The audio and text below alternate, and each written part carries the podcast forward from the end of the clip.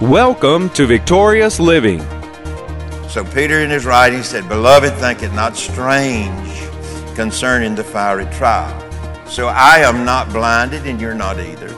I'm not blinded, you know, that that even before, you know, we go to bed at night, there could be something that comes to try us. Maybe it's a phone call, maybe it's something concerning the family, maybe it's something concerning a friend.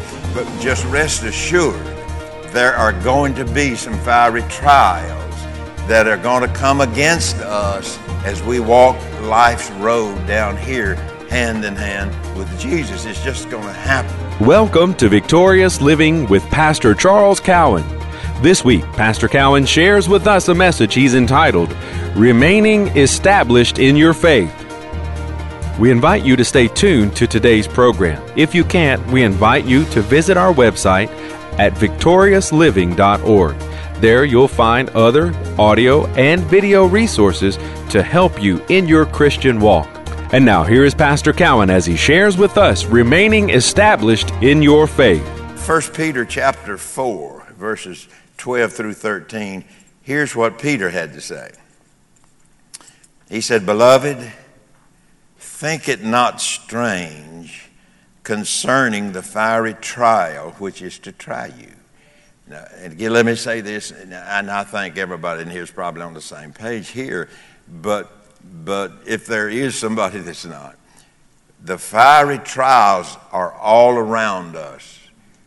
Satan and the demonic spirits come against us and brings fiery trial, fiery circumstances, fiery situations to our life that we have to deal with. So it comes to this place how am I going to deal with it? Am I going to deal with it in faith or am I going to deal with that by apostatizing from my faith? Or just giving my faith up? Well, I've tried that, never happened for me. I tried that, doesn't work for me, and uh, so on, and however they might want to, you know, might want to phrase, phrase that. So Peter in his writing said, Beloved, think it not strange concerning the fiery trial. So I am not blinded, and you're not either. I'm not blinded, you know, that, that even before, you know, we go to bed at night, there could be something that comes to try us. Maybe it's a phone call. Maybe it's something concerning the family. Maybe it's something concerning a friend. Even before we get into bed tonight. But just rest assured, there are going to be some fiery trials that are going to come against us as we walk life's road down here hand in hand with Jesus. It's just going to happen. But yet, uh, the Word is not telling us that it's not going to happen. What the Word is doing is telling us what to do when it's happening. It's giving us instructions of what to do when it happens. And so, you know, we don't do the Gomer Pyle on that. Now, what, what is the Gomer Pyle? so we don't do that. Amen. So, beloved, think it not strange concerning the fiery trial which is to try you, as though some strange thing happened unto you. See, now Peter says it's not strange. It's not something strange that Satan would do this. It's not strange. You know, it's, it's, it's a known fact that Satan does these things. Amen. He's the God of this, this world, master of circumstances, and seeks to get inside my mind. You know, if I keep him out there, I don't have a problem with him. But once he gets in here, once he gets between your ears, you're in for a real battle. Amen. Because he seeks to control our thinking, how we think, and especially how we think about God and how we think about our life in general. So he said, Beloved, think it not strange concerning the fiery trial which is to try you, as though some strange thing happened unto you. Now, people sometimes can be, you know, that strange voice, you know, in talking to you about whatever. Even, even in the medical profession, maybe sometimes the doctor can be a strange voice. Don't let it get in here. And keep it out of keep it out of there. Keep your mind full of the word. So he said, uh, the fiery trial, which is to try you, as though some strange thing happened unto you, but rejoice. Oh, Jesus. Whoa. But rejoice. When you find yourself in this situation, rejoice. A- a- amen. And you start looking for the where is the rejoice button here on? I can't find it, you know.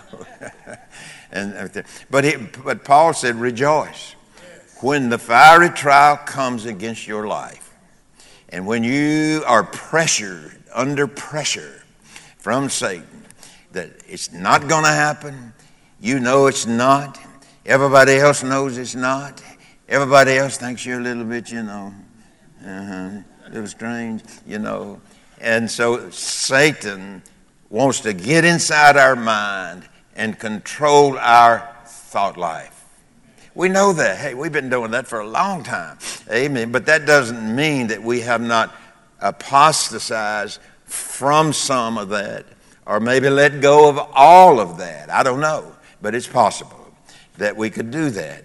But Paul and Silas, I mean, here, uh, Paul, Paul said, I mean, I'm sorry, Peter, in the, in the reading, let me read it again. Beloved, so we know who he's talking to, the beloved. He's not talking to the devil's people. he's talking to us, us, us. Beloved, think it not strange concerning the fiery trial which is to try you as though some strange thing happened unto you, but rejoice. How many of you got up this morning rejoicing? Huh? You got up rejoicing. Oh, did you? I mean, that's a question. Did you get up this morning rejoicing? Amen. You didn't say, oh God, another day. You know, and make that statement. People say, well, you know, day late and dollar short, and, you know, just another day. And so if you let you, if you let your mind go there, I tell you what, you're going to have a day late day. day. you're going to have a bad day. Amen. But Paul said, come out of that. Well, he, not in this, uh, Peter, not in this reading here, but, but Peter tells us to rejoice. He says, rejoice. Do you ever look up the definition of that? Of rejoice. Rejoicing carries with it an expression of joy. And that could be, that could be jumping running, or some expression, rejoice. Well, I just don't feel like it, you know. You know, God, He sees all this stuff I'm going through, and you know, and you get in a just get in a bad frame of mind. But if you just start letting some rejoicing come out of your mouth, Amen. I mean, in the most difficult hour, Amen.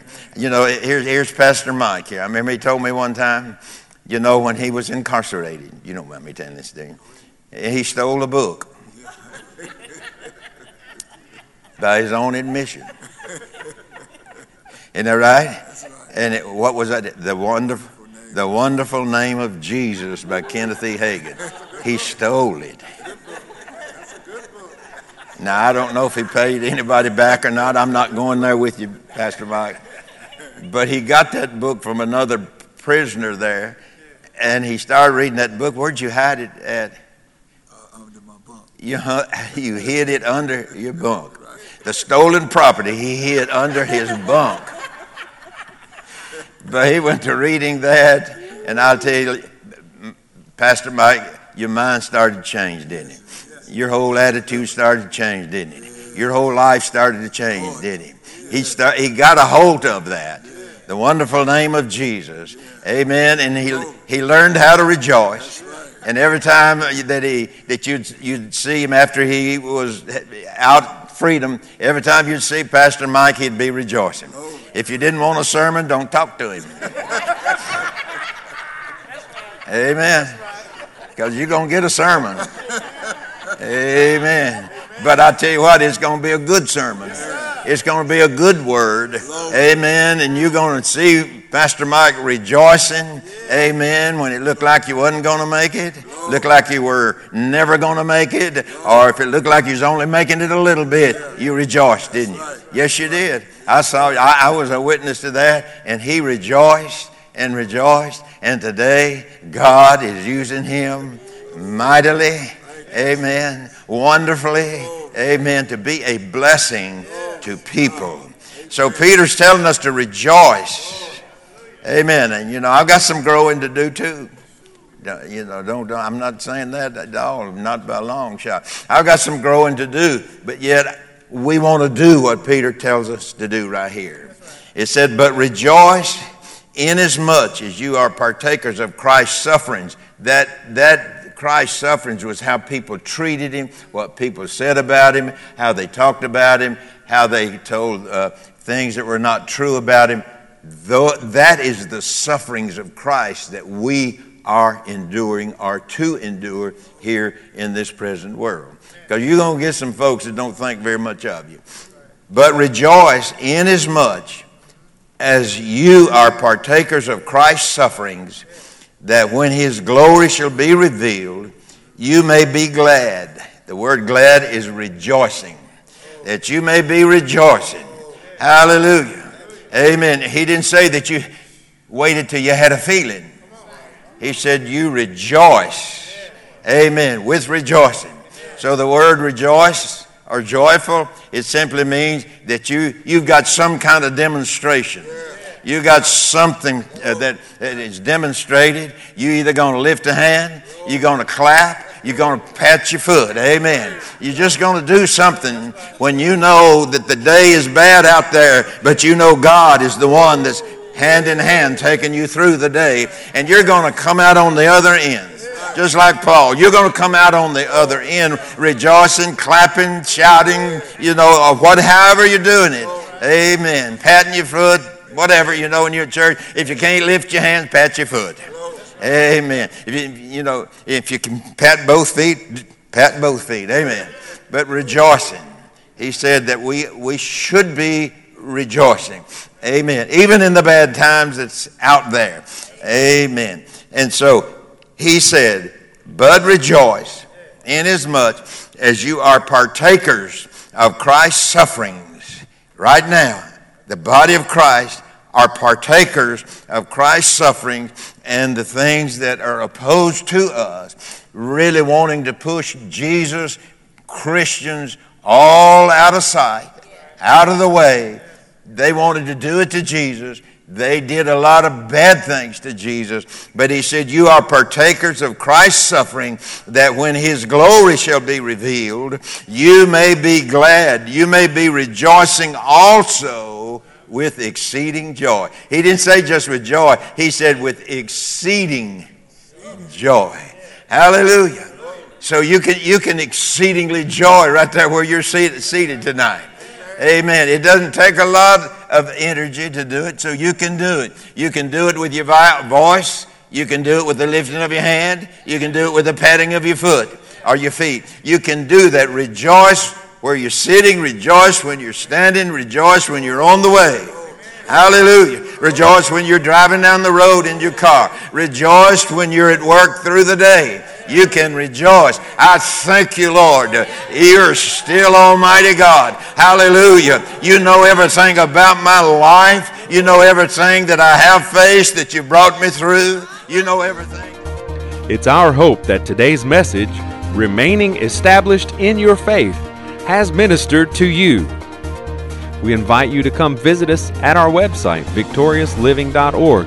There you'll find audio of today's sermon and different resources and materials that can help you in your Christian walk. If you would like to request a free CD copy of today's message, you can do that by calling 1 800 842 7896. Again, that number 1 800 842 7896. If you would like to receive a free CD of this week's message, please request offer number 17. This week's special number is 17. From Pastor Cowan and the congregation of Faith is the Victory Church, we'll be looking for you next time on Victorious Living.